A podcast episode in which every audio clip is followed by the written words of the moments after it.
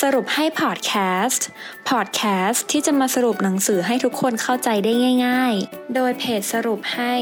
เพราะเราตั้งใจทำให้ง่าย สวัสดีค่ะ ยินดีต้อนรับเข้าสู่สรุปให้พอดแคสต์นะคะสำหรับพอดแคสต์ในตอนนี้มินจะมาสรุปหนังสือที่ชื่อว่า วิธีขายของราคา 40 ล้านเยนด้วยแก้วกาแฟราคา 400 เยน โยสุเกะเจ้าของร้านคาเฟ่ Bottom ในเมืองชิบะ เขตมินาโตะโตเกียว เดินทางมาจากฮอกไกโดบ้านเกิดของตัวเองมายังโตเกียว แล้วรู้สึกชอบทำเลที่สามารถมองเห็นโตเกียวทาวเวอร์ได้ จึงตัดสินใจเปิดคาเฟ่ในฝัน แต่ก็ไม่เป็นไปตามหวังทำให้เขาต้องทนทุกข์มาตลอด 2 ปีที่ร้านของเขายังประสบสภาวะขาดทุนอยู่ สิ่งที่เขาถนัดและพยายามพัฒนาคือซุปแกงกะหรี่ ซึ่งถือเป็นเมนูขึ้นชื่อของร้าน วันหนึ่งซากุระโกะเข้ามาทานซุปแกงกะหรี่ในร้านคาเฟ่ Bottom ซึ่งเธอชื่นชอบรสชาติเป็นอย่างมาก เธอมองปราดเดียวก็รู้ว่า สถานการณ์ของร้านคาเฟ่ Bottom ไม่ค่อยสู้ดีนัก ด้วยความที่ชอบรสชาติของซุปแกงกะหรี่ของร้านและต้องมาทานบ่อยๆ จึงทำให้เขาตัดสินช่วยให้คำปรึกษาแก่เจ้าของร้านคาเฟ่ Bottom เพราะเธอไม่อยากให้ร้านซุปแกงกะหรี่ที่อร่อยมากๆ ต้องปิดตัวอย่างน่าเสียดาย ซากุระโกะเป็นผู้บริหารบริษัทที่ปรึกษาฝีมือดีของบริษัทที่ปรึกษาด้านการเงินแห่งหนึ่ง เนื่องจากอาศัยอยู่ใกล้ๆกับร้านคาเฟ่ Bottom และต้องไปใช้บริการร้านบ่อยๆ เวลาเลิกงานดึก จึงทำให้ได้คุยกับโยสุเกะเจ้าของร้านบ่อยๆคำพูดติดปากของเธอคือ การสร้างกำไรง่ายนิดเดียวค่ะ ความทุกข์ทรมาน 3 อย่างของคุณโยสุเกะเจ้าของร้านคาเฟ่ Bottom นะคะ คือค่าเช่าที่แพง ต้นทุนสูง และอัตราการหมุนเวียนของลูกค้าต่ำร้านคาเฟ่ส่วนใหญ่นะคะ มักเลือกทำเลดีๆ ราคาแพงทำให้ต้นทุนค่าเช่าร้านเป็นสัดส่วนรายจ่ายที่ใหญ่มาก ซึ่งจำเป็นจะต้องขายให้ได้มากตาม เพื่อคืนทุนค่ะ การมีเมนูอาหารที่มากเกินไปทำให้ คาเฟ่เนี่ยต้องสั่งซื้อวัตถุดิบจำนวนมาก รวมถึงเมนูที่นานๆ ที่จะมีคนสั่งด้วย ตรงนี้ก็ทำให้อัตราการเน่าเสียสูงโดยไม่จำเป็นค่ะ และโดยปกติแล้วนะคะ มักจะมีคนมานั่งแช่นานๆ แถมสั่งกาแฟแค่แก้วเดียว นั่นทำให้คาเฟ่เสียโอกาสทำเงินจากคนที่จะมานั่งโต๊ะนี้ไป ถ้าคุณนะคะทำให้ร้านหมุนเวียนคนได้ไวขึ้น ต้นทุนค่าที่ต่อคนก็จะลดลงค่ะ บางร้านเนี่ยถึงขั้นทำเป็นร้านยืนนะคะ เพื่อให้คนเปลี่ยนได้รวดเร็ว หรือการเปิดร้านขนาดเล็กทำให้ดูเหมือนคนจะเต็มตลอดเวลาและคนนั่งก็เกรงใจค่ะ ต่อไปนะคะ มิ้นจะขอเข้าในเรื่องของวิธีขายของราคา 40 ล้านเยนด้วยแก้วมักราคา 400 เยนตามชื่อหนังสือค่ะ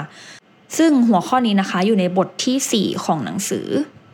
เป็นเรื่องราวของบริษัทอสังหาริมทรัพย์ที่จัดเปิดรับสมัครงานให้พนักงานรุ่นใหม่ คนรุ่นใหม่จบใหม่เข้ามาสมัครงาน แล้วมีการแสดงวิสัยทัศน์ของบริษัท มีการนำเสนอของผู้บริหารทำให้เกิดความประทับใจในหมู่คนรุ่นใหม่ จากนั้นนะคะบริษัทมีการแจกแก้วมักคุณภาพดีให้กับคนที่มาร่วมงาน และให้คูปองส่วนลดในการซื้อสินค้าเฟอร์นิเจอร์ต่างๆ ของบริษัท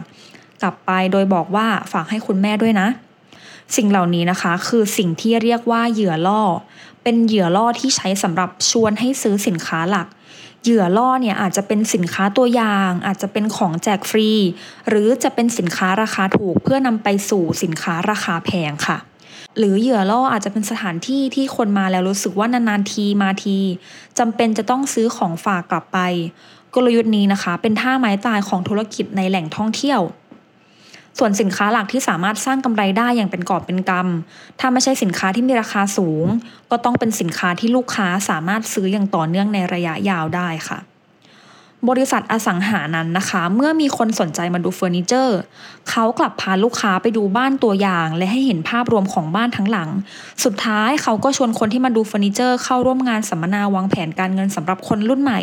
สำหรับคนที่กำลังเริ่มสร้างครอบครัว และสุดท้ายก็เริ่มปิดการขายบ้านได้ ทั้งที่เริ่มจากการแจกแก้วแค่นั้นเองค่ะ สภาพแวดล้อมรอบตัวเรานะคะ มีเหยื่อล่อทางการตลาดมากมาย ลองหลับตาแล้วนึกดู คุณก็จะพบว่ามันเยอะมากจริง ๆ ค่ะ บทต่อไปนะคะ บทที่ 5 กลยุทธ์ในการใช้ประโยชน์จากลูกค้า เมื่อลูกค้ามีความสุขนะคะ ก็จะช่วยทำประโยชน์ให้กับทางร้านด้วยค่ะ ธุรกิจเนี่ยจึงจำเป็นจะต้องแบ่งระดับของลูกค้านะคะ ในการวางแผนใช้ประโยชน์จากกลุ่มลูกค้าที่เป็นระดับ สาวกหรือแฟนพันธ์แท้ค่ะ โดยการตั้งสิทธิพิเศษ สร้างบรรยากาศสำหรับคนพิเศษให้กับพวกเขา แล้วพวกเขาจะตอบแทนคุณอย่างคุ้มค่าค่ะ บทที่ 6 นะคะ วิธีเอาชนะของบริษัทขนาดเล็ก อย่าถอดใจหรือคิดว่าตัวเองทำไม่ได้นะคะถึงคุณจะกังวลไปคุณก็หาคำตอบไม่ได้ วิธีเดียวที่คุณทำได้คือตั้งคำถามดีๆ กับสมองอย่างต่อเนื่อง สมองก็จะพยายามหาคำตอบออกมาค่ะ โดยในหนังสือนะคะ แนะนำวิธีที่ทำให้คุณเติบโตอย่างรวดเร็วด้วยกลยุทธ์ number one นะคะคือคนทำธุรกิจนั้นนะคะ มีมากมายที่เรียนรู้อย่างเยอะ แต่สิ่งที่สำคัญคือการสร้างผลงานค่ะ หรือว่าการลงมือทำจริงต่างหากค่ะ ที่ทำให้เรามีความรู้อย่างแท้จริง และสิ่งสำคัญในการทำธุรกิจ โดยเฉพาะในตอนเริ่มต้นทำธุรกิจนะคะ ก็คือการสร้างกำไร ถ้าคุณทำธุรกิจแล้วไม่มีกำไรเลย สถานการณ์ของธุรกิจก็จะย่ำแย่ลงเรื่อยๆค่ะ กำไรเนี่ยเป็นสิ่งสำคัญกว่ายอดขายนะคะ ห้ามคิดว่าทำไม่ได้เด็ดขาด และถ้าคุณอยากจะเปิด หรือจะทำธุรกิจอะไรขึ้นมานะคะ จงเป็นอันดับหนึ่งเป็นนัมเบอร์วันด้านใดด้านหนึ่งให้ได้ค่ะ การมีสาขามากที่สุด การเป็นร้านที่มีรสชาติอร่อยที่สุด การเป็นร้านที่มีเมนูมากที่สุด การเป็นร้านที่ตกแต่งสวยที่สุด แม้แต่การเป็นร้านที่ค่าจ้างพนักงานแพงที่สุดค่ะ ต้องเลือกมาสักอย่างว่าคุณอยากจะเป็น number one ในด้านไหน แล้วลูกค้าเนี่ยจะจดจำร้านคุณใน number one ในด้านนั้นนะคะการเป็น number one มีผลพลอยได้นะคะ คือมันจะมีคนกล่าวถึงเรามากขึ้น โดยที่เราไม่ต้องลงทุนทำโฆษณาค่ะ ลองนึกถึงธุรกิจที่เราใช้บริการอยู่บ่อยๆนะคะ ว่ามีธุรกิจไหนที่เป็น number one ในด้านนั้นบ้าง แล้วคนจะรู้ว่าบางทีบริษัทเขาเนี่ยแทบจะไม่ต้องใช้ ทุนในการยิงโฆษณาเลยค่ะ จบไปแล้วนะคะสำหรับวิธีขายของราคา 40 ล้านเยนด้วยแก้วกาแฟราคา 400 เยนภาพรวมของหนังสือเล่มนี้นะคะ เน้นไปที่สอนให้เราคิดวางแผนสร้างโมเดลธุรกิจ ที่ต้องทำให้เราสามารถสร้างกำไรได้จริง เพราะมันจะไม่มีประโยชน์อะไรเลย ถ้าเราทำงานหรือทำธุรกิจแล้วไม่มีกำไร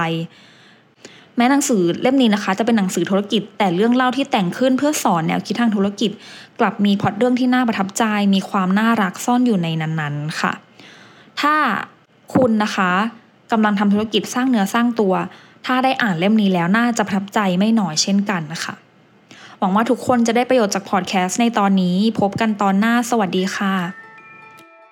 ติดตามสรุปให้ได้ที่ Facebook, YouTube และ b ล็อกดิค่ะ เพราะเราตั้งใจทำให้ง่าย